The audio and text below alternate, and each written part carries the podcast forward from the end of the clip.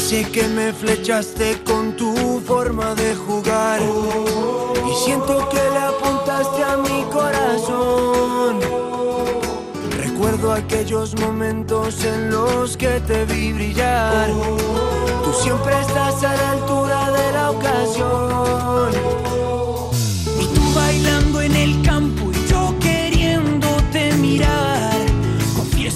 Muy buenas, ¿qué tal familia, amigos? Buenas noches y bienvenidos a Camino al Cielo, el programa especializado en la Liga Smartbank. Como siempre, estamos en las noches de Twitch, de fondo segunda, en las madrugadas de Radio Marca, en todas las plataformas de podcast y por supuesto también en Radio Sporting. Como cada semana tenemos a José Miguel Capel en la producción e Iván Borja en la edición y realización. Además de todo el equipo de Radio Marca encargándose para que este programa suene cada madrugada de los lunes a las 2 y media en la radio del deporte. Supongo que os habréis dado cuenta, yo no soy Jaime Mateos, no tengo esa suerte, yo soy Mario Jiménez y hoy sustituyo a alguno de Jimmy, que no ha podido estar, pero no os preocupéis porque la semana que viene lo tenemos aquí con todos nosotros de nuevo. Acaba de finalizar la jornada 17 con el Ibiza 0, Andorra 1, con gol de penalti de Bakis, tras la jugada de Germán Valera que lo ha provocado. Ojo porque los de Sarabia se ponen sextos en playoff. Antes de nada hay noticia, y en este caso negativa porque se acaba de confirmar la lesión de Aitam, futbolista del Málaga, que tiene una rotura de ligamento cruzado anterior en la rodilla izquierda. Desde aquí, en nombre de todo el equipo de Camino al Cielo, le mandamos mucho ánimo y una pronta recuperación. Así que vamos ya con los resultados de la jornada 17 en la Liga Smartbank, esta última que acaba de terminar.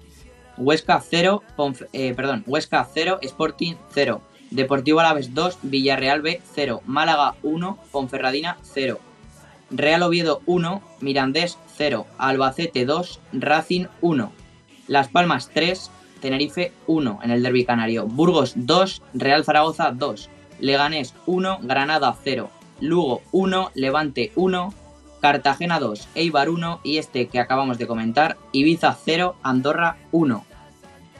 La clasificación, cómo se pone, la, cómo se pone la liga después de, de, esta última jornada 17, en la que, como digo, se ha metido el Andorra entre los seis primeros.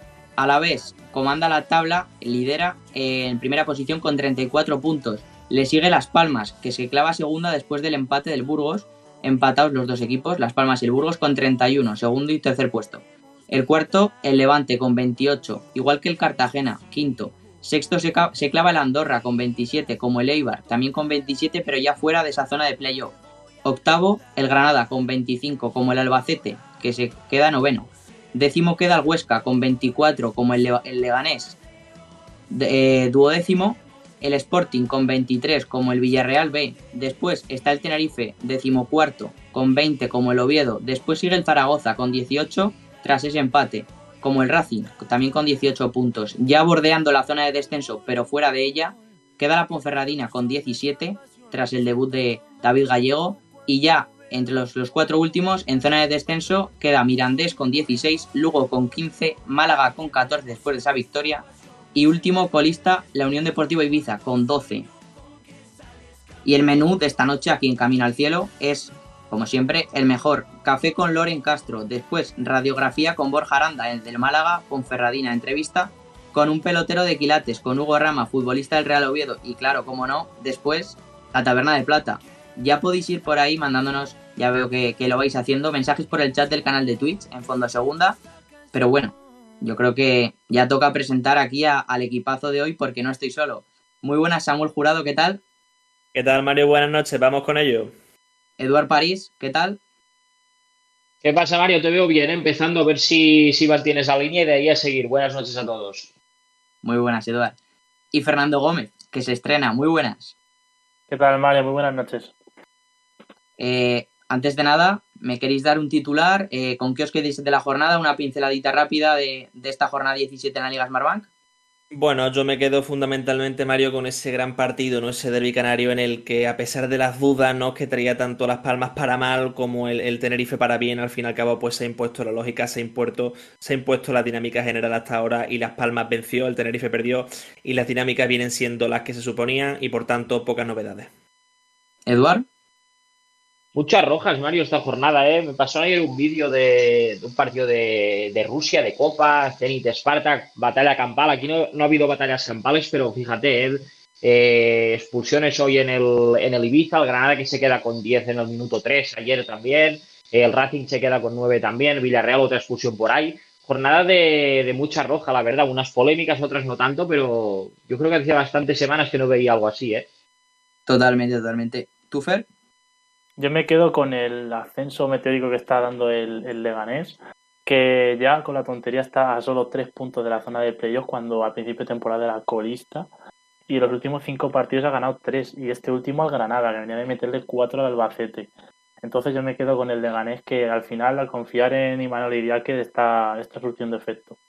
Sí, sí, porque es que además estaba en la cuerda floja, se, esto, bueno, estaba prácticamente destituido, se hablaba muchísimo del cese, tenía cuatro puntos en las nueve, diez primeras jornadas, si no recuerdo mal, y es que es ahora el, mejor equipo de los últimos dos meses, ha hecho un cambio tremendo. Eh, como digo, bueno, luego debatimos todo esto en, en, la Taberna de Plata porque, porque Telita, también hablaremos del derby canario con un ambiente espectacular, más de 31.000 espectadores en Gran Canaria. Y también, por supuesto, aguantarán Burgos, Cartagena y Andorra porque están entre los seis primeros los tres, eh, junto con codeándose con, eh, con, con, los cinco máximos favoritos, los tres recién descendidos, Las Palmas precisamente, también el Eibar que está por ahí. Y, la verdad que como si no costara, llegando a diciembre y, y ahí se mantienen. Pero todo esto, como digo, después en la Taberna de Plata. Antes de nada, nos vamos al Carlos Tartiere porque hay que hablar con un futbolista de quilates, Hugo Rama.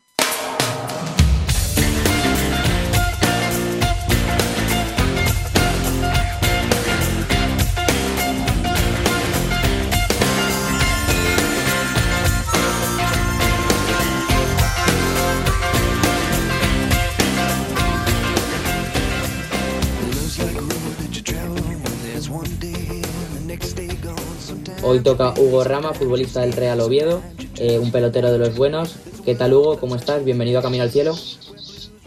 Muy buenas, muchas gracias y la verdad que, que muy bien, contento. Jornada 17 ya, llegando al Ecuador a la mitad de la temporada. ¿Cómo valoras eh, hasta ahora el curso eh, a nivel colectivo con, con el equipo que, que, ya va saliendo de, de la zona de descenso? empieza a carburar con, con el nuevo entrenador, con Cervera. ¿Cómo lo estáis viendo?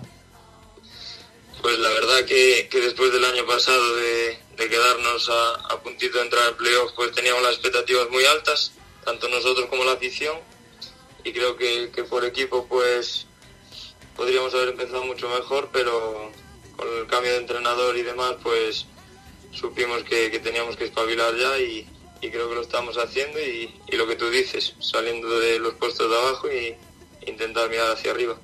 Y en lo individual, ¿cómo te estás viendo? Porque ya supongo más adaptado eh, a la ciudad, al club.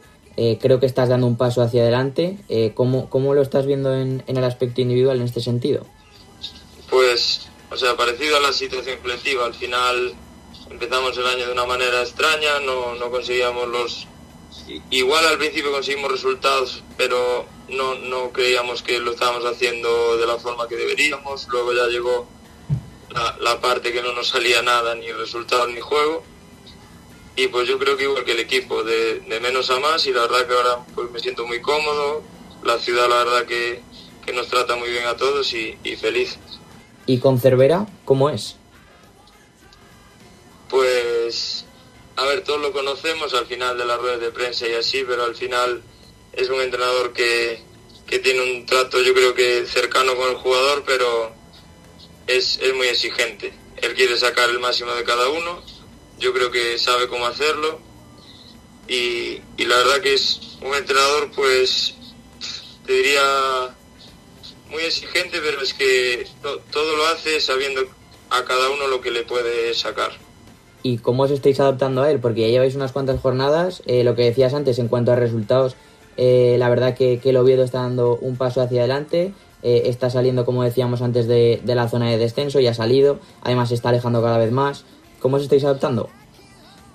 No, yo creo que todo desde el principio él nos dejó muy, muy claro lo que quería, lo que quería de, de él, o sea, del equipo en colectivo, y al final pues yo creo que, que sus ideas se, se, están viendo reflejadas, creo que es, es al final decir un entrenador defensivo pues es un poco así feo, pero al final él tiene razón en que si tú lo primero que haces es, es defender y tu portería está a cero, yo creo que un equipo como nosotros, con, con talento, pues mínimo una vamos a tener. Claro, eso es, porque al final a Cervera se le, se le relaciona mucho con el aspecto defensivo, que al final, como decías, no es malo, porque así ascendió al Cádiz y, y al final eh, eh, no encajar siempre es eh, una, una, noticia clave para, para, ganar los partidos. No se necesita demasiado arriba si, si mantienes portería cero. Pero claro, un futbolista como tú, que, que además eh, es más talentoso que, que, brillante en el aspecto defensivo, aunque ahora eh, te, estás, te estás acercando mucho a esa versión, también ayudando muchísimo al equipo, juntándoos todos y siendo un bloque muy potente en, en lo defensivo con, con, el nuevo entrenador. Pero, ¿cómo es un cambio eh, tan repentino, tan, eh, tan pronto, eh, desde Bolo hasta, hasta Cervera.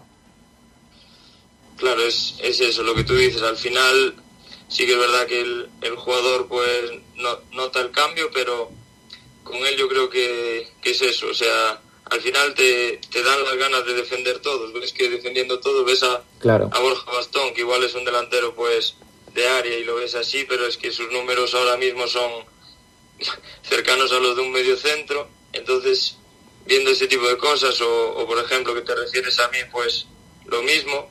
Al final, si el equipo se siente cómodo defendiendo, luego en ataque estás, mmm, no sé cómo decirte, más, quizá más liberado o con más confianza de hacer más cosas. Quizá eso es, es claro. todo por el trabajo defensivo. Claro, y además, yo creo que, no, no, yo creo que empezaste eh, la temporada eh, de menos a más, estás yendo a más, creo. Eh, ¿Crees que te está potenciando Cervera? Porque eh, ya lo dijo en rueda de prensa hace, hace unas semanas, que, que, eras uno de los futbolistas que más kilómetros hacía.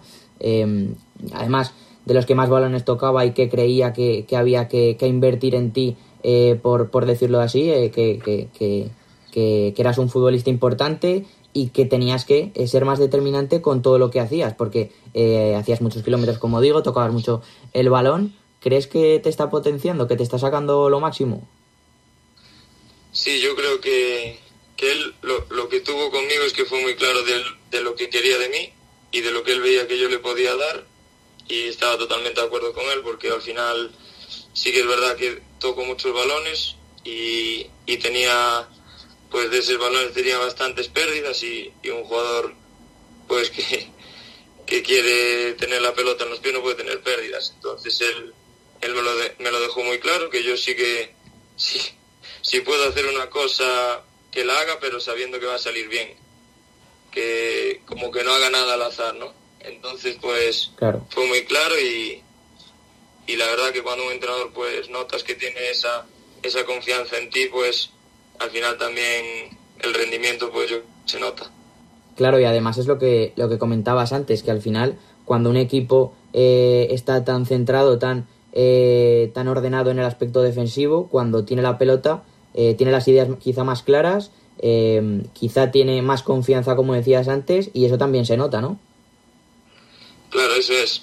Al final es lo que te decía antes, él lo achacan de entrenador defensivo, pero, a, por ejemplo, a mí nunca me va a decir, eh, no tires un caño, no, no pegues a portería, no... Claro, claro, claro. claro. Al, él, él, confía mucho en, el aspecto defensivo, pero al final él en ataque nunca te va a decir nada de eso. Es más, él en ataque, pues, es, eh, de hecho, él fue un jugador que, que era un, jugador también calidoso y, yo creo que por eso no nunca nos va a decir que no hagamos una cosa que, que nos parezca bien para pa definir una jugada claro, te da libertad, que al final una de tus, uno, varios de tus puntos fuertes, que son el golpeo desde, desde media distancia, el balón parado, eh, el talento en, tres cuartos de campo, te da mucha libertad en, en ese sentido y, y, la verdad que, que se nota con, con el rendimiento que, que, estás dando sobre todo en estas últimas jornadas, porque como digo, yo creo que, que estás yendo a más, pero hablando un poco eh, en cuanto a la posición,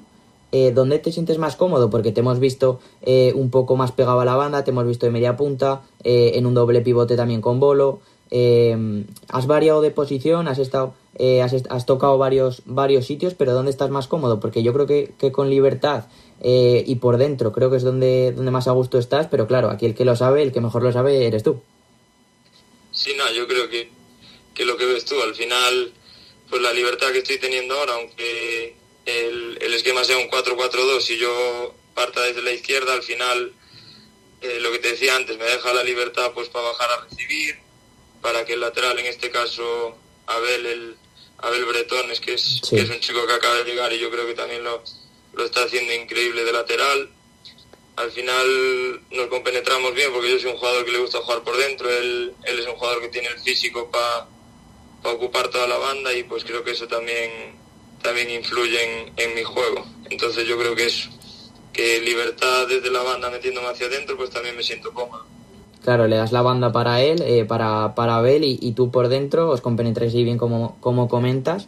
Eh, pero ya, eh, hablando, hablando un poco más de, de fútbol en general, eh, ahora obviamente lo, lo, que está en boca de toda esa parte de segunda, que, que es todas las semanas, es el Mundial. si no me equivoco también por, por temas familiares, tienes raíces argentinas, ¿no? Entonces, eh, quería preguntarte también por cómo estás viendo el Mundial, si ves muchos partidos y si sobre todo estás apoyando también a Argentina aparte de, de España. Sí, la verdad que sí, la estoy apoyando, sobre todo por, por Messi. Yo creo que, que la gente que, que, le gusta el fútbol y, y, que al final, pues claro que va con su selección, pero yo creo que, que todos, yo creo que, que mucha gente, no todos, sí. tenemos ganas de que, de que Messi gane un mundial o igual pasa con Cristiano. Entonces yo creo que los dos merecen pues retirarse de una forma extraordinaria, no como lo está haciendo Cristiano, que es una pena, pero al final es eso. Pues te digo, la verdad que España o Argentina, pues sí, la que gane, si es de las dos, perfecto. ¿Y estás viendo muchos partidos? O sea, aparte de, de la Liga Smartbank, como, como decimos, eh, sí. ¿estás, viendo, ¿estás viendo muchos partidos del Mundial? Pues estoy de las dos muchísimo el de las 5 tengo una niña pequeña, entonces el de las 5 imposible y el de las 8 sí. claro, claro, claro. Los, los, de las 2 y de las 8. Bueno, la verdad que, que, no está mal, no está mal. Eh, la mitad de, de, los partidos y, y sobre todo con, sí. como decíamos, con España, con Argentina, con, con, las favoritas. Pues nada, Hugo, ha sido, ha sido un auténtico placer estar eh, por aquí un rato con, contigo. Me quedaría mucho más hablando con, eh, contigo de sobre el Oviedo, sobre la Liga Smartbank, sobre el Mundial, sobre, ah, el, placer es mío. sobre el fútbol en general, pero, pero no quiero quitarte más tiempo como digo, así que mil gracias y un abrazo y, y que el Oviedo vaya para arriba como, como está siendo hasta ahora. Eso, muchas gracias a ti y, y ojalá, ojalá sea así. Hugo Rama cercano, amable, súper directo, súper sincero con, con, lo que le dijo Cervera, eh, con esa, esa charla que tuvieron al principio cuando llegó el, el técnico tras eh, la destitución de Bolo. Eh, Samu, Eduard, Fer, ¿con qué os quedáis de, de lo que ha dicho? Porque, porque aún, ha, aún ha dicho cositas. Bueno, pues fundamentalmente con dos cosas. Primero con, con esa transición ¿no? que tuvieron que hacer eh, de Bolo a Cervera, ¿no? Esa situación caótica que pasó el, el, Oviedo a principio de temporada cuando las cosas no salían y tuvieron que adaptarse a un estilo de juego bastante diferente al de, al de Bolo. Y en segundo lugar, pues bueno, rompiendo él también un poco todos esos mitos que hay en torno al estilo de Cervera, que si es demasiado defensivo, que si tal, que si no sé qué, ha reconocido de que a priori, eh, bueno, para algunas personas les puede parecer feo el estilo de Cervera en torno a lo defensivo, en torno a la poca posesión, pero al fin y al cabo él ha recalcado bastante en la entrevista que, en cuanto llegan los momentos de, montar jugadas en ataque, le da a él completa libertad a la hora de decidir en ataque y por tanto creo que en esta entrevista ha roto muchos mitos respecto al estilo de juego defensivo tan marcado de, Cervera. Eso es, no, no, eh, no, eh, no me prohíbe, entre comillas, eh, prohibir, no, no, me prohíbe lo de tirar un caño, eh, hacer una pared o, o en general, eh, que te da, en definitiva, que te da libertad, ¿no? Que al final para futbolistas como, como Hugo Rama, que, yo creo que es uno de los eh, de más talento del Oviedo, en, sobre todo en tres cuartos de campo, pues obviamente yo creo que es, que es clave. Eduard. Bueno, fíjate, yo creo, sin embargo, que eh, el mito de, Cervera va a ser difícil que, acabe cayendo. Pero a la vez resulta interesante no ver cómo ahora sí que hemos tenido la posibilidad de, de entrevistar, en este caso, un jugador que está a las órdenes de Cervera, porque recordemos que en su etapa en el Cádiz, eh, creo recordar que salvo con Cifuentes alguna vez lo tuvimos complicado, entonces eh, no teníamos esa visión ¿no? de, de, un jugador que esté dentro de, del equipo, dentro de ese vestuario, que nos pueda comentar los detalles o dejar los, los titulares las declaraciones que nos ha dejado eh, Hugo Rama. Parecido interesante, sobre todo, ¿no? Eso, lo que, lo que comenta, ¿no? Que, que Cervera ya lo considera pieza importante, ¿no? Desde, desde el minuto uno, pues sobre todo eso, ¿no? De ver cómo, cómo puede evolucionar este equipo desde, o sea, desde la transición y en ese, entre comillas, yo creo para mi fracaso, ¿no? Que ha sido la, el paso de, de Bolo por, por el Tartiere, por el Real Oviedo, y ver cómo Cervera es capaz de, potenciar, o en este caso, ver hasta dónde puede llevar a este, a este Oviedo de aquí a final de temporada, como bien nos ha comentado Hugo Rama. Sí, además es que lo ha, lo ha explicado muy bien también Hugo. Yo creo que, que, eso que ha dicho que, que, le da toda la banda a Belbretones, él se mete por dentro, no un extremo puro, porque no es extremo, eh, es más media punta, en, eh, yo creo. No es un, un extremo, como digo, eh, puro en el estilo Cervera, que en el Cádiz veíamos extremos muy diferentes él se mete mucho por dentro, deja la banda para el lateral.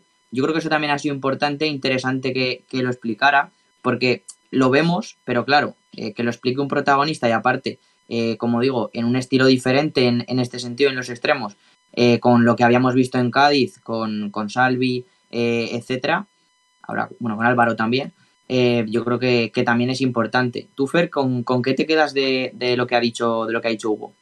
Yo me quedo con una frase que ha dicho que yo creo que es la clave de que el Oviedo esté como resurgiendo otra vez, que es la, cercanía. Eh, Cervera eh, ha dicho que es un entrenador muy cercano pero exigente y eso en un vestuario que venía de muy malos resultados y de eh, sondar la, zona de descenso, pienso que esa ha sido una de las claves por las que el Oviedo ahora está consiguiendo mejores resultados que con, que con Bolo. Aparte de que también ha dicho que conoce muy bien a los jugadores y sabe exprimirlos a tope para eso que le den rendimiento. Entonces yo pienso que la clave de que el Oviedo eh, ahora mismo pues haya salido de esa zona de descenso y que esté obteniendo mejores resultados es la cercanía con la que está tratando a los jugadores y aparte pues saber exigirles y decir oye eh, tú te vas a poner aquí vas a hacer esto porque sé que haciendo esto vas a recibir se las sabe todas se las sabe todas el bueno de Cervera ya con, con su experiencia en Cádiz en Tenerife etcétera. Y, y la verdad que, que, además de que se las sabe todas también en segunda división, lógicamente, como, como sabemos después de, esas aventuras que ha tenido. Eh, pero bueno, ahora enseguida volvemos al debate, eh, pero antes yo creo que hay que dar paso a un señor, a, un, a un, amante como nosotros de la Liga Smartbank, eh, que ya nos está esperando para dar los premios de cada semana, el café, la copa, el chupito, el puro. Vámonos a tomar un café con Loren Castro. Hola, soy Abu Medina jugador de la Ponferradina, y yo también he pasado un buen rato con los amigos de Camino al Cielo en Radio Marca.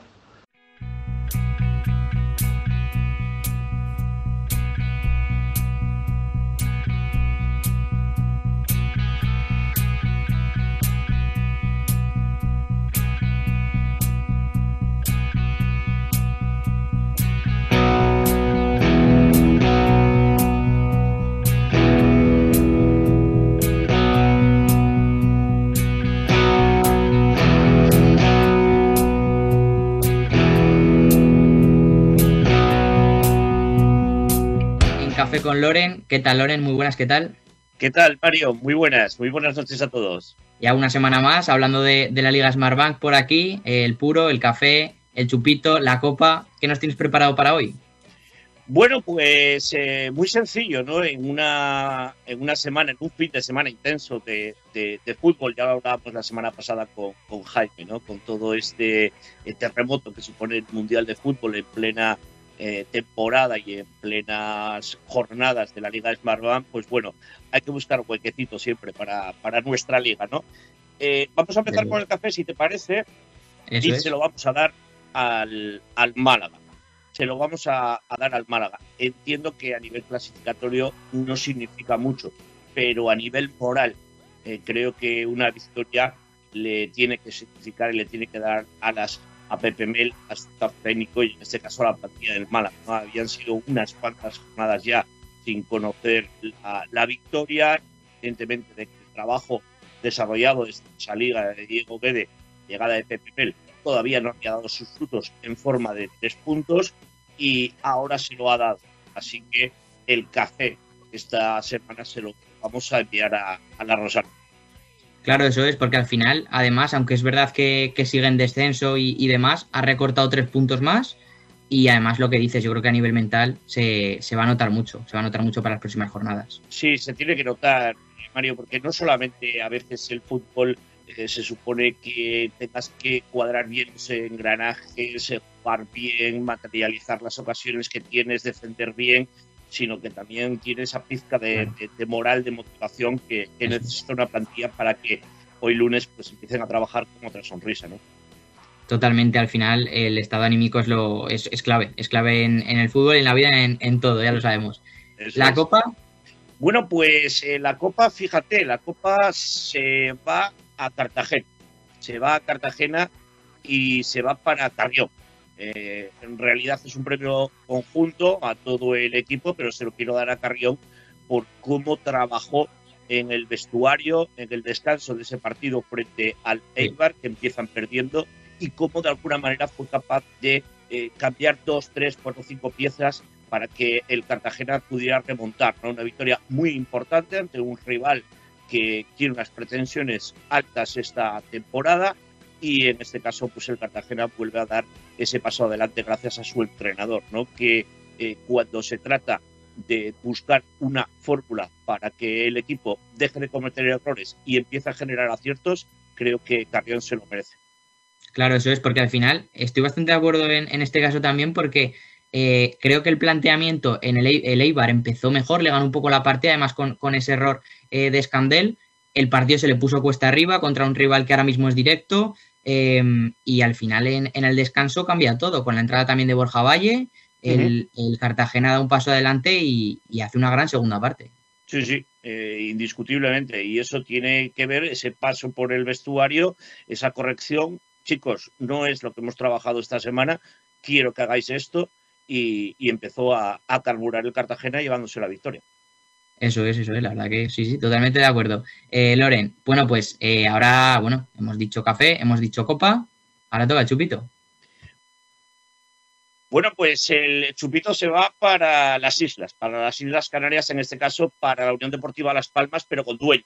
Se lo vamos a mandar a Pejiño por esos eh, dos tantos, ese doblete que hace que la Unión Deportiva Las Palmas se ponga por delante en el marcador, que luego ese gol de Modauda al 3-1 final de alguna manera lo maquilla, pero partidazo de Pejiño, acertando en sus ocasiones, ayudando también a los compañeros y al final dándole a la Unión Deportiva Las Palmas una victoria después de una racha de dos derrotas y dos empates. Era el Tenerife, el que llevaba la flechita hacia arriba con dos victorias consecutivas y ya sabemos que un derby es algo más que tres puntos. Así que para Pejiño, pero también para que lo reparta entre sus compañeros en el vestuario de la Unión Deportiva Las Palmas.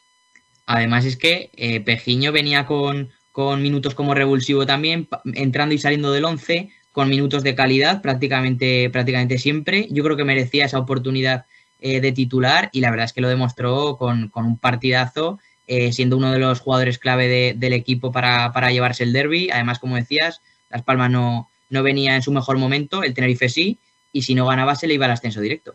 Efectivamente, se ponen segundos. Imagínate si ha sido importante la victoria frente al Tenerife. Eso es, además, aprovechando el pinchazo del, Burgos. Eh, bueno, ya vamos, eh, ya llevamos tres, premios, pero falta, falta el último. Bueno, eh, no por menos importante, siempre intentamos no tener que hablar de estas cosas, nos gusta hablar de lo que sucede dentro de los terrenos de juego, nos gusta resaltar las victorias, las buenas participaciones, a los buenos entrenadores, a los buenos eh, jugadores, en definitiva, de la Liga Smartbank, pero de vez en cuando tenemos que soltar un, palo en, este puro que damos cada semana en Camino al Cielo y lo damos a los incidentes ocurridos en Burgos en la previa de un partido extraordinario, dicho sea de paso, entre el Burgos y el Real Zaragoza. No nos gusta tener que hablar, intento evitar no resaltar este tipo de incidentes, pero la verdad es que me enfada muchísimo que a día de hoy sigan ocurriendo esas cosas, porque luego ha venido un espectáculo futbolístico, que es lo que nos interesa entre Burgos y Zaragoza. Así que nos quedamos con ese empate a dos y nos olvidamos absolutamente de lo que sucedió fuera, pero lanzamos esa advertencia. Claro, además es que es lo que dices, que es que no es la primera vez, ya no en general en el fútbol, sino esta temporada ya eh, ha pasado varias veces cosas de este tipo y obviamente son cosas que, no se pueden aceptar y que no se pueden permitir. Así que totalmente, totalmente lógico, Lore.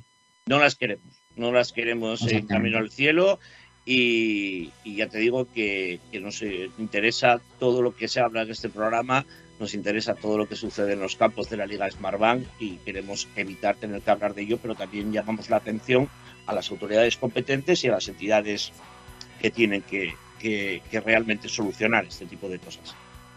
Pues así es, Loren. Me parece muy bien todos los premios que has dado, totalmente de acuerdo. Así que nada, a seguir disfrutando de la Liga Smartbank como siempre, también del Mundial, que lo tenemos por ahí. Además llevas la camiseta de España, que lo merece bien con, la selección que está a gran nivel también. y, nada, un placer, una semana más. Eh, hasta la semana que viene, Loren. Nada, gracias. Un saludo a todos. Chao, chao. Un saludo. Vámonos ya a la radiografía con Borja Aranda, que nos tiene preparado el Málaga Ponferradina, para echarle un vistazo.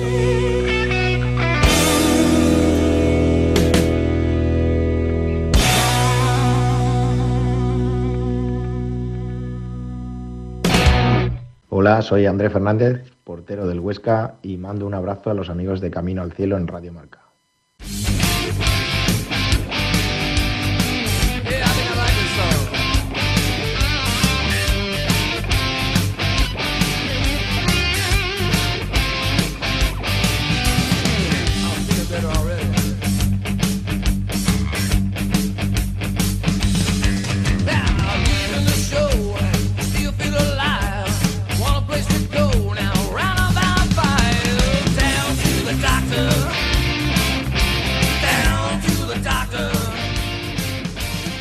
Eso es, tenemos por aquí ya enseguida con nosotros a Borja Aranda para, radiografiar ese eh, Málaga Ponferradina con el debut de, debut de, David Gallego al frente de, la Ponfe. ¿Mejoró, no mejoró? El Málaga, ¿qué tal? Ganó. Eh, no, sale de descenso, es verdad, pero, pero recorta, recorta puntos. Así que, así que hay que hablar de ese partido en la Rosaleda. Tenemos por aquí ya a Borja Aranda, ¿qué tal? Muy buenas. Muy buenas, Mario, ¿qué tal? ¿Cómo estamos? Pues muy bien, estoy contigo, así que hay que hablar de, lo que pasó en la Rosaleda, ese partidito con, David Gallego debutando, con el Málaga, lo que hemos hablado antes también, la, lesión de, de, Aitán, la desgraciada lesión eh, que tuvo el, futbolista del Málaga, pero el partido, el Málaga se, llevó los puntos, después de mucho tiempo sin, sin ganar, segunda victoria con Pepe Mel, ¿cómo lo viste? Bueno, lo primero que también salió lesionado, no de tanta gravedad, en Guacali, el futbolista de la Ponferradina, que es un jugador importante o debería de ser importante en lo que queda de temporada. Van a ser solo unas semanas, así que no tiene mucho riesgo esa lesión, pero estos próximos partidos con el déficit de puntos que tiene el equipo de Gallego, seguramente lo va a necesitar o lo va a echar en falta. Eh, sorpresas, sorpresas por parte de David Gallego, porque no jugaron ni Yuri ni la Cerda. Y yo creo que esa fue la primera decisión que a todos nos sorprendió cuando vimos el 11 titular. Eh, puso a Espiau como 9, una línea de tres medias puntas con Naranjo y Ojeda abriendo campo. Entiendo que para intentar atacar al Málaga, que sufre en los laterales, sobre todo por esa vía, porque Juanfran no termina de estar a, un grandísimo nivel. Luego en el lateral izquierdo, Javi Jiménez, que no, no ha estado bien esta temporada. Y Lumor, un jugador que han firmado libre, que no está bien físicamente y se nota porque no puede jugar más de 50 minutos, 60 minutos de partido. Creo que esa era la idea de Gallego, con un equipo muy vertical, un equipo que no quiere construir tanto y sí que quiere ir con pases que van rompiendo líneas, que van avanzando y que le acerquen lo más pronto posible al área, pero sin necesidad de ser directo desde defensa a ataque, es decir, haciendo transiciones, pero siempre en modelo de avance. Mientras el Málaga, pues el Málaga más pragmático imposible, casi un 4-4-2 prácticamente, con Villalba flotando por detrás de un Rubén Castro que no está teniendo nada de suerte, falló un penalti, no, no tiene eh, de momento el punto encontrado esta temporada el Canario. Luego con Aitam y Cristian, dos chicos canteranos que fueron las apuestas en las bandas de un Pepe Mel que intenta tener más profundidad y que se la estaban dando los chicos de la cantera. Para mí especialmente bueno, eh, por lo menos el primer tiempo, porque fue lo que duró el pobre de Aitam, que eléctrico, descarado, generaba problemas en una Ale10 que no estaba bien. Recordemos que Ale10 firmó hace poco también, venía de estar libre en la Ponferradina, el ex de Las Palmas, y era la manera que tenía también el Málaga de hacerles daño. Febas es casi doble pivote y bueno, pues un partido feo. Y esa es la realidad, Mario. El partido que se planteó fue un partido feo. La Ponferradina quería pero no podía porque el Málaga tenía claro que su objetivo era destruir y evitar que el equipo leonés pudiera, eh, castellano-leonés pudiera eh, hacer, eh, hacer daño y no se jugó mucho al fútbol. Y la suerte, que siempre hablábamos de la suerte con el Málaga, que le había sido tan esquiva muchas jornadas, resulta que le fue esta vez de cara, porque en un saque de esquina aparentemente sin peligro, Burgos va a la prolongación y de repente aparece el futbolista de la Ponferradina y se mete el gol en propia puerta. Si no recuerdo mal, eh, fue el, gol de Morán, ¿fue? Si no recuerdo mal, ahora, ahora me pillas. ¿eh? Sí, sí, sí, ahora diría que, sí, Morán con el muslo en el intento de despeje. acaba introduciendo la pelota en la portería de la Ponferradina ante un Macariche que no tuvo excesivos, excesivos problemas tampoco. Así que el partido en cuanto a David Gallego sí que nos dejó sensaciones, luego claro, luego salieron Yuri, La Cerda, sacó el Arsenal en la segunda parte para intentar eh, mejorar a Abdullah, Abdullah, que creo que tuvo buenos minutos eh, en, el, en el partido, pero no fue suficiente. El, el, partido estaba escrito para que el Málaga consiguiera ganar sus eh, tres puntos en la Rosaleda que le acercan un poquito más a creer en la permanencia. Recordemos que el Málaga estaba muy fuera y ahora está a tres puntos de la propia Ponferradina, a la que de momento le ha ganado el primer envite, por lo tanto tiene medio camino hecho para el duelo particular. Y desearle mucha suerte a Itam. Eso es. Eso es, sí, sí, totalmente. También en Huacali, pero, pero lógicamente la, la, lesión más grave en este sentido es la, de, la del futbolista del Málaga. Eh, también, por otra parte, yo creo que, que hay que mencionar que, que bueno, que, que, es lo que has comentado. Los detalles que, que, nunca, nunca los tenía a su favor el Málaga. En este caso sí que los tuvo. Es verdad que falló el penalti y parecía que, otra vez, otra semana más, se le complicaba el partido, además en casa. Pero, pero bueno, eh, por lo menos se, se, se acabó reponiendo a eso con el córner, con, con, esa, con esa suerte, esa fortuna que, que comentamos con, con, el gol de Morán en propia. Y se lleva tres puntos que además los necesitaba más que nunca porque, porque es que estaba, estaba fuerísima de, de la pelea. Es que ya, ya no es que estuviera en descenso, es que estaba, estaba fuera de la pelea estaría ahora mismo eh, a seis puntos. Bueno, más, a más puntos porque hubiera ganado la Ponferradina. O sea, Eso hagámonos una idea de la crisis real en la que se metía el Málaga. El Málaga se metía en un problemón terrible. El Málaga estaba en una crisis ya que incluso había voces, no en la afición, que la afición cree en, en Mel, sino en eh, sectores ya del propio club que ponían un poco en duda y la opción de Mel podía, podía no ser buena. Para mí la línea de Mel es ascendente, el equipo mejora dentro de que está mal y se nota en que es un equipo mucho más difícil de ganar. Y bueno, también quizás algo de solidez le ha dado la entrada de, de Yáñez en la portería, que es verdad que falla en una acción que la mete con la mano el jugador de la Ponferradina, pero es un error técnico terrible.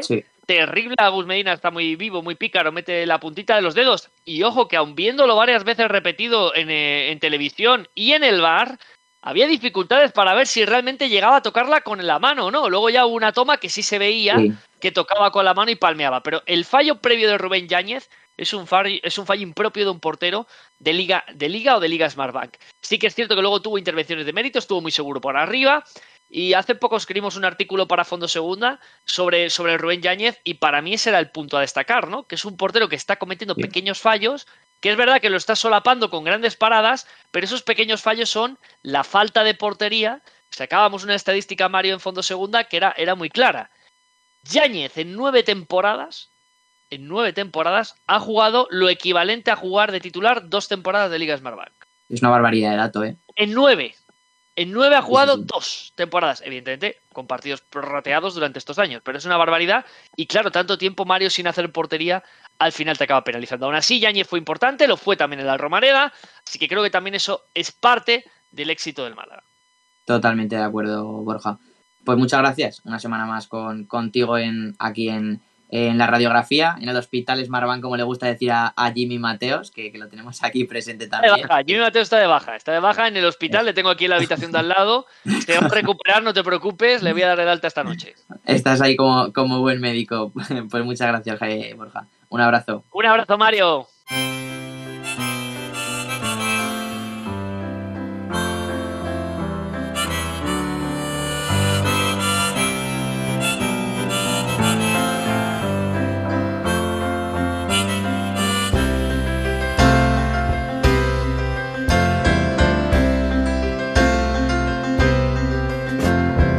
Nine o'clock on a Saturday.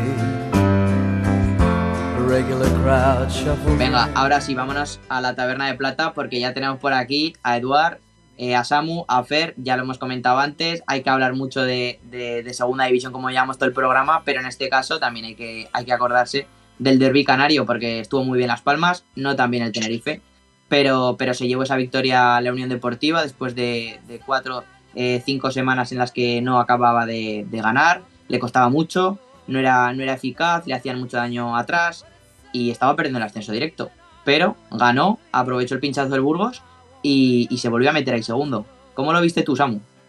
Eh, gran partido. Gran partido ante todo. Bueno, pues em, un Tenerife que empezó, que empezó mal, cediendo mucho el, balón a las palmas. Eh, yo lo vi un poco acomplejado al, Tenerife. Eh, le costaba mucho pasar de, línea a línea, generando pocas ocasiones. Y como digo, bueno, pues el, lo que era el ritmo de cocción del partido lo iba teniendo mm, la Unión Deportiva Las Palmas. Y es verdad que Juan Soriano sacó alguna que otra importante, que de no ser por el POU hubiesen caído unas pocas más. Y bueno, el gol de Las Palmas llegó relativamente temprano eh, eso ya al, Tenerife lo deja un poco tocadillo. Y luego, bueno, pues llegó el 2-0 de Pejiño, que yo, francamente, cuando lo vi mm, regatear en esa parte del campo, no pensé jamás que fuese a disparar ese, ese zurdazo tan bueno que soltó. Para mí, el gol de la, de la jornada, claramente, y Pejiño, el, el, jugador MVP. Y bueno, pues una, una primera parte en la que el Tenerife pues quiso el, descanso cuanto antes. La segunda, el Tenerife lo intentó un poquito más, pero bueno, ese gol de Florin Andone a la carrera ya puso el 3-0 y el Tenerife completamente hundido. Un Tenerife que bueno, se echó un poquito más hacia adelante, pero como digo, un rendimiento muy pobre. Vi al Tenerife acomplejado, muchos agujeros en defensa. Eh, una acción ahí polémica de Sipsic, una mano, si no recuerdo, si no recuerdo mal, ¿no? Y, bueno, pues ya el 3-1 de Dauda, pues eh, poco más, ¿no? Pero un partido en el que el Tenerife decepcionó, no venía mostrando esa cara tan paupérrima que mostró en el Gran Canaria, venía dando una imagen buena, pero como digo, pues Las Palmas coronó y se despejaron todas las dudas. Sí, totalmente. Eduard. Era un derby, compañeros, pero yo creo, fíjate, de lo que me estoy acordando ahora fue el, creo yo, el menos derby de, las últimas temporadas. No sí que es verdad que ganó el que peor venía, que esto sí que yo creo que es la tónica habitual de, de los últimos derbis canarios, pero fíjate que fue un derby donde, más allá de las dinámicas, y es lo que comenta un poco Samu ahora. Las Palmas fue Las Palmas de las 17 jornadas que llevamos y el Tenerife, pese a esa mejora, fue el Tenerife de, de las 17 jornadas que llevamos. Entonces, eh, el desenlace me parece hasta lógico que, que fuera una victoria tan holgada de, de Las Palmas. Eso que digo, eh, no recuerdo muchos derbis ahora últimamente que no se han resuelto en empate o en, o en marcadores resultados eh, mucho más ajustados. Sin ir más lejos, el fallo aquel recuerdo de, de Ortolano, de creo que fue la temporada pasada, eh, ese fallo grotesco, grosero de, de la hora ya ex, ex portero de, de en aquel momento. Pero ya digo, fue para mí el, menos débil de los últimos años porque dentro de lo que cabe, mm, el guion al final no me sorprende. Es decir, Las Palmas yo daba por hecho que si recuperaba esa versión más allá de la mala dinámica, estaba un par de pasos, tenía un par de marchas más que, que el Tenerife pese a haber mejorado las últimas jornadas. Y por lo tanto, digo, eh, me sorprendió, pero hasta cierto punto me sorprendió más por lo, por, lo grande que fue el marcador o por lo relativamente fácil que, consiguió marcar tres goles eh, Las Palmas. Obviamente tiene jugadores de mucha calidad, lo demostrado. Pero me sorprendió mucho más eso que no el, el partido en sí, por eso que digo. Debe ser un derby, cada uno jugó sus cartas como ha venido jugando las 16 jornadas anteriores y el resultado fue el que, yo creo la mayoría de gente, más aficionados de uno y otro equipo, podían esperar. Es que es lo que dices, yo eh, lo estaba pensando que, es que si te das cuenta, bueno, si nos damos cuenta en general, Las Palmas, em, a pesar de, la pólvora que tiene arriba, eh, no lo estaba demostrando porque fallaba muchas ocasiones, le costaba hacer goles estas últimas semanas sobre todo y, fallaba mucho, eh, perdonaba mucho al rival y al final lo acababa pagando. El, este sábado en el derby fue todo lo contrario, fue mucho más eficaz, se puso por delante rápido, además con, con el 3-0 al final y, fue todo lo contrario. Además, frente a un Tenerife, que es lo que habéis comentado, se puso, em, se puso con tres goles en contra en un, en un escenario y después de, unas semanas en las que estaba mejorando defensivamente, estaba compitiendo mejor. Y por eso fue sorprendente, como decía Eduard. Antes de nada, eh, muchas gracias a Andrés Maese, que como siempre nos hace por aquí una raíz de, de, de, unos cuantos espectadores para que se sumen con nosotros a, a la Taberna de Plata en Camino al Cielo. Muchas gracias, Andrés, desde, desde aquí. Em, Fer. Yo es que tampoco me sorprende mucho porque a Rami lo conozco bien de, del Albacete y los equipos de Rami siempre suelen, en los partidos decisivos, siempre suelen decepcionar y suele ser como una montaña rusa. Es verdad que venía de dos victorias seguidas, pero siempre cuando le viene un escollo para los equipos de Ramis, ahí suele, suele flojear bastante. Y al final Las Palmas pues demostró la tónica de que está siguiendo esta temporada, que es un claro candidato al ascenso, porque tiene jugadores diferenciales como Jonathan Villera, Mal Cardona, Florin Andone, que al final esos jugadores te marcan la diferencia. más allá de que estés en una mejor dinámica o peor, esos jugadores cuando tienen que salir salen.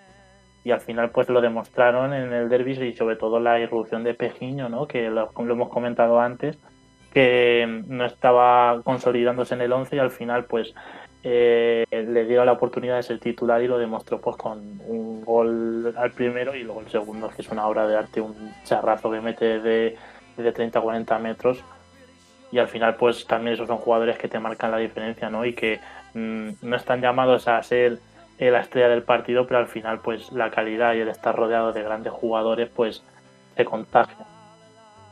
Sí, antes, antes de nada eh, se acaba de confirmar eh, el fichaje de, Lucas Alcaraz por la Unión Deportiva de Ibiza como, como, como, nuevo entrenador, el tercero ya, cuarto si contamos que, que este, este lunes ha estado Carlos Sánchez, que era secretario técnico y se ha puesto a los mandos este, este último partido en esta jornada 17 frente a la Andorra en el que ha caído el, Ibiza, como hemos comentado antes.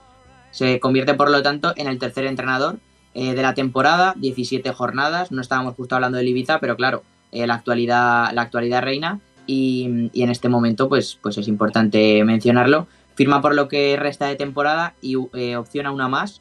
Si supongo, en, este sentido no se, no se sabe, pero, pero supongo que, en caso de la salvación, que obviamente ahora mismo está complicada y mucho, pero si no que se lo cuenten al Málaga, que, que ahora ha cambiado todo, pero, pero la verdad que, aún así está, está en descenso todavía.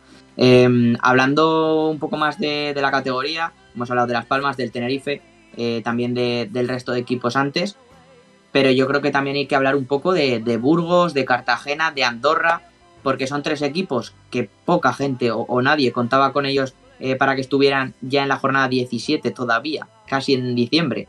Em, en, esta, en estos primeros seis puestos dentro de playoff. Ahora mismo los tres lo jugarían, o sea, lo jugarían, echando a Ibar, a Granada, que, eran, eran grandes favoritos. Es verdad que queda mucho, pero están aguantando el tirón como, como, si, como si no costara. Eh, ¿Cómo lo estáis viendo, Samu? Mm, a ver, hombre, en em, el, caso del Burgos, hombre, em, lo lógico parece que caerá un poquito, ¿no? Yo digo que el Levante se adueñará de esa tercera plaza, ¿no? Pero al fin y al cabo es que el Burgos eh, bueno, tiene mucha solidez defensiva, ¿no? Al fin y al cabo yo creo que es un equipo con los cimientos muy marcados, un entrenador que le viene como anillo al dedo, Julián Carero al equipo burgalés. Pero bueno, luego también en el caso del, del Andorra, pues es algo similar, ¿no? Venía comentando Eder Sarabia que, venía los, que veía a los jugadores especialmente atinados, especialmente acertados, inspirados, ¿no? Un equipo que, juega bien fuera, juega también bien dentro, un equipo que, que quizás a lo mejor debería eh, conseguir más empates, ¿no? Cuando se le complica el partido, porque es un equipo que o gana o pierde. Parece como que no hay término medio en el caso del, Andorra, ¿no? Por tanto, yo creo que algún que otro partido lo podría haber sacado perfectamente con empate, pero bueno, al fin y al cabo el balance es realmente bueno. Y bueno, pues mm, eh, son equipos que, que yo me empiezo a creérmelo cada vez más porque va pasando ya el, el tiempo. En el caso del Cartagena tengo quizás más dudas, ¿no? Pero yo, como te digo, el Burgos y el Andorra lo veo con unos cimientos muy firmes y, me los creo ya de una manera muy, muy sólida para que se queden, para que se queden arriba dentro de la zona de playoffs perfectamente. Eduard. Fíjate, Mario, fijaros, compañeros, que, a estas alturas la, clasificación para mí, eh, a esto, ¿no? Jornada 17, los seis primeros están hasta, están hasta ordenados, y os lo voy a contextualizar un poco. Es decir, hemos hablado del, del derby canario, se me ha olvidado deciros eh, que para mí, es decir, estamos hablando que el eh, junto precisamente al Burgos, es el equipo más efectivo de la categoría, pero para mí el mejor equipo de la categoría sigue siendo la Unión Deportiva Las Palmas, por lo visto hasta ahora. Eh, tienes a un Levante ahí que estará, está ahora mismo compitiendo con, con el Burgos Cartagena Andorra. Yo creo que el Levante va camino de, de hacerle frente a Las Palmas, de convertirse en ese equipo eh, más dominante desde el punto de vista de la categoría. Y por delante tienes a esos dos, tienes a las dos sensaciones de, de la temporada, obviamente eh, por detrás del Burgos, que esto sin duda se llevan eh, la palma, que son Cartagena y Andorra. Entonces yo aquí en este caso eh, me sirvo un poquito con, con Samu. Yo creo que el que más papeletas tiene o el que más ha demostrado para, para mantenerse ahí es el Burgos precisamente. no tiene la mejor partida de categoría, ni mucho menos. Es decir, posición por posición, salvo Caro, por el gran inicio de competición que ha hecho, quizá alguno de los centrales no tiene ningún jugador top 3, top 5 de la categoría en ningún puesto, pero el bloque que tiene es tremendo y es lo que ha demostrado. Esos 31 puntos, es que estamos hablando que tiene más de media permanencia en el bolsillo y no ha acabado la, primera vuelta. Entonces, para mí, de estos tres, eh, es el que tiene más papeletas para, para este caso no caerse. Cartagena y Andorra para mí han demostrado pues eso, no ser un poco más, eh, más volátiles, más irregulares. La propuesta de Andorra ya la conocíamos, yo creo que yo era optimista con Andorra, pero creo que no esperaba, incluso no esperaba que, fuera tan efectiva con, con, tan buen rendimiento a esas alturas. Esperaba un top 10 o estar en esa primera parte de la tabla, pero no en playoff, casi acabando la, la primera vuelta. Y el Cartagena, pues tampoco lo tenía más confianza de la necesaria por haber perdido esas piezas que hablamos muchas veces durante, durante el verano, ¿no? Que ha perdido mucha gente, mucha gente importante, pero el tema es que están ahí, están quintos, están top 5 y, y da esa sensación de que pueden aguantar. Para mí ni uno ni otro eh, tiene la regularidad que tiene, que tiene el Burgos, eso he dicho, es el equipo más efectivo de la categoría junto al, junto al Alavés pero a estas alturas mm, me cuesta descartar a algunos otros tres, lo que he dicho al principio de, mi intervención. La clasificación para mí ahora mismo está, está, bien ordenada a día, a día de hoy, pese a que ya ves, las distancias son mínimas, uno o dos puntos entre, entre cada equipo, pero los seis primeros están ahí porque lo han merecido durante, durante estas 17 jornadas que se han disputado. Justo, estaba pensando ahora lo que, lo que has dicho antes, que, si nos ponemos a destacar al equipo del Burgos, no, Em, no, mencionamos a ninguno como, como top 2, top 3 de la categoría, como si lo hacemos en Las Palmas, en el Alavés, em, en el Levante, que son obviamente los tres recién descendidos. Eh, bueno, mejor dicho, Las Palmas no, pero bueno, es uno de los máximos favoritos también. Em, pero claro, es lo que, lo que ha dicho Eduard, que, que, es el bloque. Es muy difícil mencionar a uno. Es verdad que esta temporada, aparte de Caro, mencionamos mucho a Aitor Córdoba, pero claro, a inicio de temporada yo creo que pocos contábamos con que fuera eh, estuviera en el top de los centrales de la categoría. Ahora mismo sí, porque, porque lo está demostrando, es uno de los, de los mejores sin duda, pero, pero claro, hace, hace unos meses no. Entonces la película ha cambiado y, el Burgos, el Burguitos, como decía el otro día Julián Calero en rueda de prensa, como le gusta decir, eh, está arriba y, se mantiene ahí. Tú, tú Fer, ¿qué, ¿qué, opinas de todo esto? Porque claro, estamos hablando de, de los tres equipos Mm, que, están siendo las revelaciones, por, llamarlo de alguna manera, aunque venían compitiendo muy bien la temporada pasada en el caso de Cartagena y, Burgos. Y en el caso de Andorra es lo que ha dicho Eduard, que, que, es que se ha adaptado muy bien a la categoría y que es que está siendo mucho más eficaz de lo que parece, bueno, mejor dicho, de lo que esperábamos, o yo por lo menos, porque es verdad que, que con esa propuesta le podía costar y no está siendo así. El Andorra es que el año pasado eh, yo se le veía equipo con miembros de segunda división, porque teniendo un equipo eh, con muy pocos nombres, por así decirlo, acabó primero eh, con bastantes puntos sacándoselo al segundo, que era, fue el Villarreal B.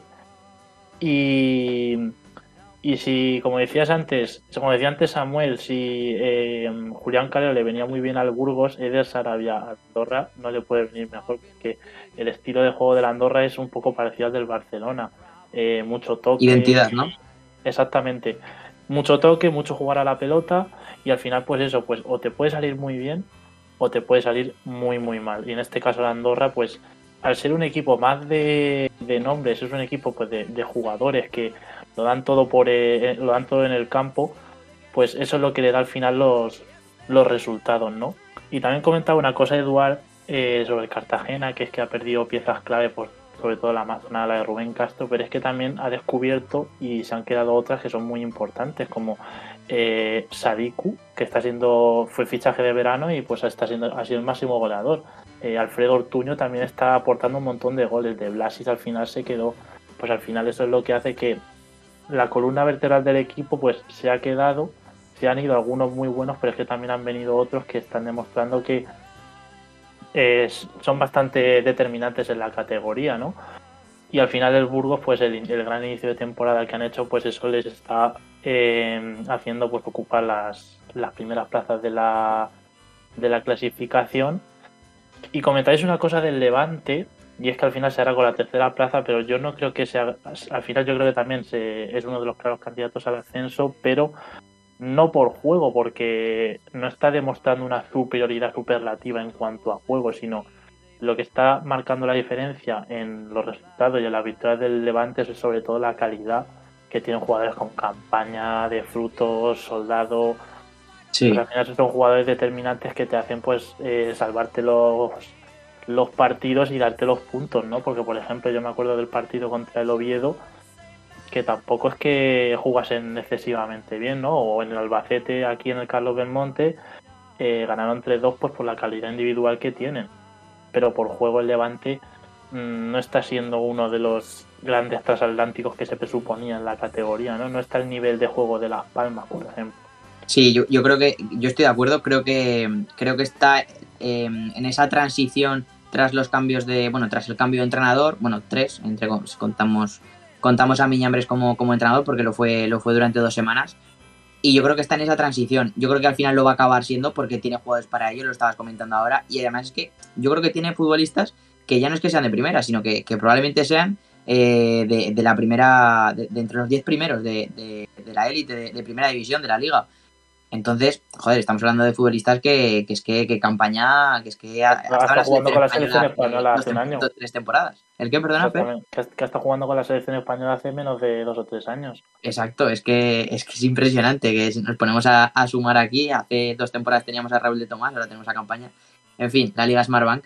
Eh, y en el entonces, caso, Mario, Mario, Mario, sí, di, apunto sí, simplemente sí, dale, dale. del, del Andorra. En el caso del Andorra, esa frase que he dicho antes, que ha dicho esta semana eh, Eder Sarabia, que decía que sus jugadores los veía especialmente inspirados, especialmente acertados, quizás a lo mejor porque están eh, rebasando incluso las expectativas que tenía el propio Sarabia sobre su plantilla. Quizás a lo mejor sí. puede ser que Sarabia nos quiera decir que quizás a lo mejor este no es el nivel que va a mantener la plantilla toda la temporada, sino que, oye, están Puede pasando ser. una racha buena, mm, pero quizás a lo mejor el puesto de la Andorra es quizás un poco más abajo. No sé si quizás ha querido transmitir eso con esas palabras de que, de que esos jugadores estaban re- especialmente inspirados en estos momentos.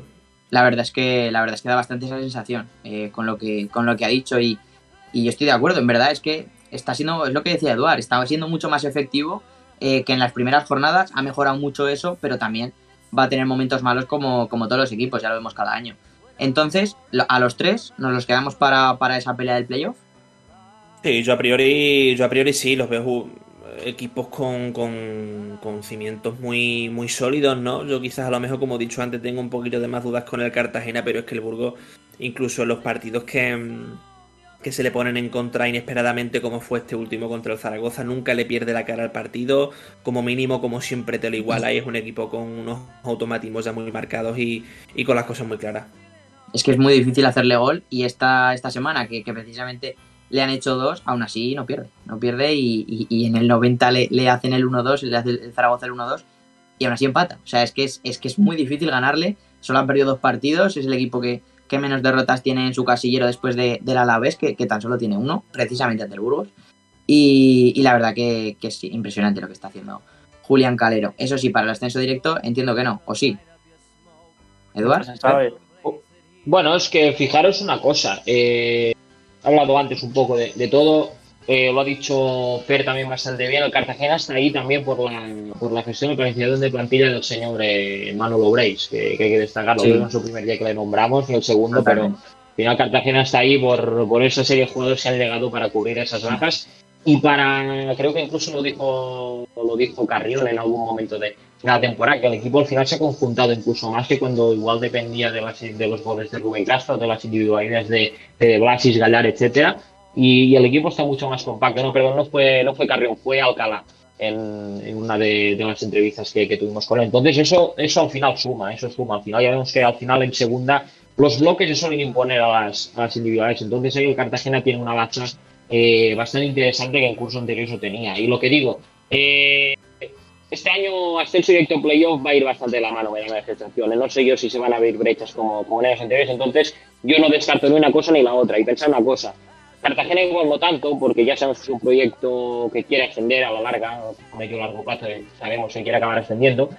Pero Burgos y sobre todo Andorra son dos equipos que, que si mantienen esta dinámica, esta, esta inercia, esta proyección de puntos, van a ser equipos que en la segunda vuelta les va a soplar el viento muy a favor. ¿Qué quiero decir con esto? Eh, llevan rumbo de conseguir una permanencia muy holgada. En cuanto tienen, tengan ese objetivo cubierto, eh, a poco que se vean con opciones y sin presión, sobre todo eso sin presión, de, de tener que luchar por, por objetivos que a priori no estaban en, más liberados. en su mente, en, en la mente de, de- de- del equipo, ahí está, eh, más liberados y pueden ser equipos incluso más peligrosos que, que los que ya sabemos que contaban como candidatos a, a principio de temporada. Es lo que, es lo que digo.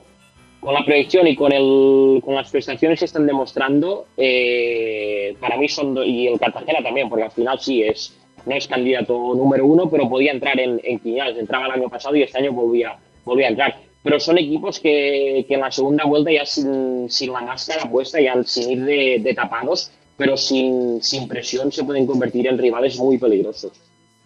Sí, totalmente, totalmente. Eh, bueno, yo creo que ya hemos hablado bastante en la taberna, así que hay que elegir a nuestro MVP de la, de la jornada, jornada 17 ya, lo hemos comentado antes, ya casi, bueno, eh, acercándonos a, al Ecuador a la mitad de la temporada, que, que, ya, queda, ya queda cercano. Yo, en esta, esta semana, me habéis, quitado a, me habéis quitado a varios futbolistas por ahí. Yo me he quedado con Hugo Rama, le hemos entrevistado en Camino al Cielo, había que aprovechar, después de un partidazo que hizo frente al Mirandés con esa victoria del Oviedo, fue eh, importantísimo en, en, esa victoria de, de Cervera, que, que, se está haciendo un fortín en, en casa. Eh, pero, pero bueno, por ahí tenéis vosotros eh, otra opinión, ¿no? Así que, que, ir diciéndome. Samu, ¿tú con me, quién te has quedado en Vivi? Me quedo con Pejiño, ¿no? El jugador de la, de la Unión Deportiva Las Palmas en un partido en el que él fue diferencial. Es uno de los hombres claves de esta Unión Deportiva Las Palmas. Eh, un tipo de jugador que quizá eh, junto con los Jonathan Viera, los Alberto Moreiro, quizás le faltan al Tenerife y eso en ese caso Las Palmas los tiene. Un Pejiño que estuvo muy presente en el partido con esos dos goles, ese segundo golazo, como digo, para mí el, el gol de la jornada, con ese trayazo, con ese zurdazo desde no sé cuantísimos metros después de ese caracoleo. Y bueno, para mí el MVP, claro, en un, en un partido trascendental, ¿no? Eh, quizás a lo mejor no, no tanto en la clasificación, porque aún es muy pronto, pero sí eh, en lo simbólico para lo que son las, las islas. Sí, Eduard, tú te has quedado Samu, con, con, el goleador de la, de la, noche, ¿no? El sábado. Eduard parece que se ha quedado con, con el asistente, ¿no, Eduard?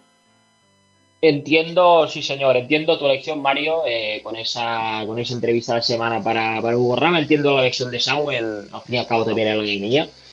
Eh, pero bueno, para no repetir el discurso, porque básicamente hubiera sido lo mismo, eh, me quedo pues sí con, con Enzo Loyotis, es decir, eh, Pejiño mete dos goles, pues bueno, subimos un poquito la apuesta de alguna manera, decir que Loyotis da las tres asistencias de los tres goles de las palmas, básicamente eso.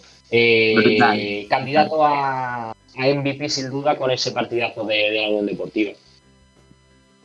¿Quedas tú, Fer? ¿En qué, ¿A quién te quedas? ¿A quién te quedas en, eh, como MVP de, de la semana en, en tu estreno? yo me vengo a la península y me voy a quedar con, con Alcedo, con Juan María Alcedo, el lateral del Albacete.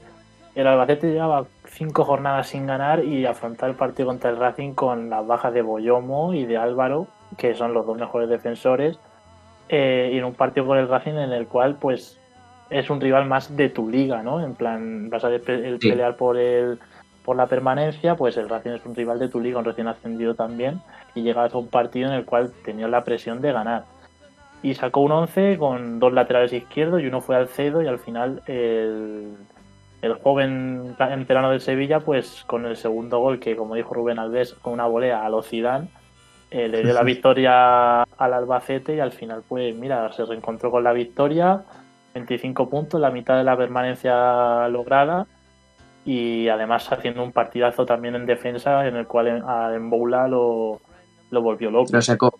Entonces, tanto como en ataque como en defensa, yo me quedo con, con Alcedo. Hombre, a ver, yo me sigo quedando con Hugo Rama, no, no os voy a mentir, pero me han gustado vuestras elecciones, así que vamos ya a elegir el, el 11 de la semana que viene cargadito. En portería, Alfonso Herrero, con, con esa es verdad derrota del Mirandés, pero aún así fue de lo, de lo mejorcito de los rojillos. También lateral derecho, Fran Gámez. Centrales, Insua y Alberto Rodríguez del Lugo. Lateral izquierdo, precisamente para Juan María eh, Alcedo, en el centro del campo nos quedamos con dos del Oviedo, Luismi y Hugo Rama, y otro de la Unión Deportiva Las Palmas, obviamente, el Oyodís. Eh, en banda izquierda, Borja Valle, en derecha, Pejiño, sin duda, y arriba, Ortuño, que precisamente hizo el gol de la victoria del Cartagena, que hemos hablado antes, en el 96, celebrándolo por todo lo alto, como, como, como, como merecía la ocasión. Entrenador, nos hemos quedado con Carrión también, porque, porque bueno, es verdad que, precisamente lo ha comentado antes Loren que el, el, Cartagena no empezó bien, el Oviedo, perdón, el Oviedo no, el, el, Eibar fue mejor en la primera mitad, pero es que Carrión con los cambios al descanso y el cambio de estructura del equipo cambió absolutamente todo. Y revelación con Aitam, que hemos aprovechado antes para mandarle eh, mucho ánimo desde, desde el equipo de Camino al Cielo, y la verdad es que ya no solo por eso, sino porque hizo una gran primera mitad, mientras pudo hasta la, hasta la lesión estuvo muy bien, fue de los agitadores del Málaga en la banda y, y la verdad que que fue uno de los futbolistas clave. Pero bueno, en fin, vaya equipo, vaya mister, en fin, yo creo que, que espectacular. Pues bueno, hasta aquí el programa de hoy y hasta la semana que viene porque, porque ya por aquí tendremos al bueno de, de Jimmy Mateos. ¿Os lo habéis pasado bien, como dice Jaime? Hombre, por supuesto, Mario. Así me gusta. No, no, ha estado Jaime, ya lo hemos dicho. Mañana, mejor dicho, mañana no. La semana que viene estará, porque si hubiera camino al cielo cada día, esto sería una locura. Eh, un abrazo, Samu. Un abrazo, Mario. Buen programa. Un abrazo, Eduard. Mejor o peor lo hemos, lo hemos solventado. Semana que viene vuelve Jimmy, vuelve, vuelve el Melenas, aquí, así que estaremos muy atentos. Abrazo, Mario, abrazo para todos. Un abrazo, Fer. Un abrazo, es un placer. Pero antes de terminar, vamos a repasar la próxima jornada, porque ya será la 18, camino de, del Ecuador, de la 21, en la Liga Smartbank, y como dice, como dice KCO, esto no para.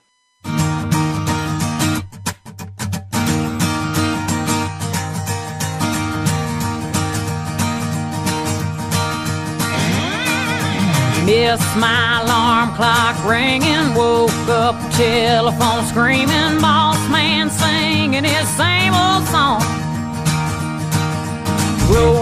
Ya lo tenemos por aquí. El miércoles eh, hay, hay, una jornada esta un poco extraña. Este miércoles, en, en apenas dos días, tenemos ya la, el primer partido, ese Tenerife-Oviedo, con, con ese, eh, esa causa extraña, ¿no? Con, con el cambio por, por el centenario del, del, Tenerife. El partido se va a jugar, no se va a jugar en, fin de semana, se va a jugar el miércoles, como digo, a las 9 de la noche en, en la isla. Granada, Deportivo Alavés el viernes a las 9 y media. El sábado a las 4 y cuarto tenemos el Zaragoza Ibiza. El sábado a las 6 y media, en este caso, Mirandés Albacete y Sporting Las Palmas. El mismo día, a las 9 de la noche, el sábado, Villarreal Leganés cierra la, jornada de, del sábado. El domingo vamos ya a las 2 de la tarde, al mediodía, con el Andorra Cartagena. A las 4 y cuarto tenemos el Racing Lugo.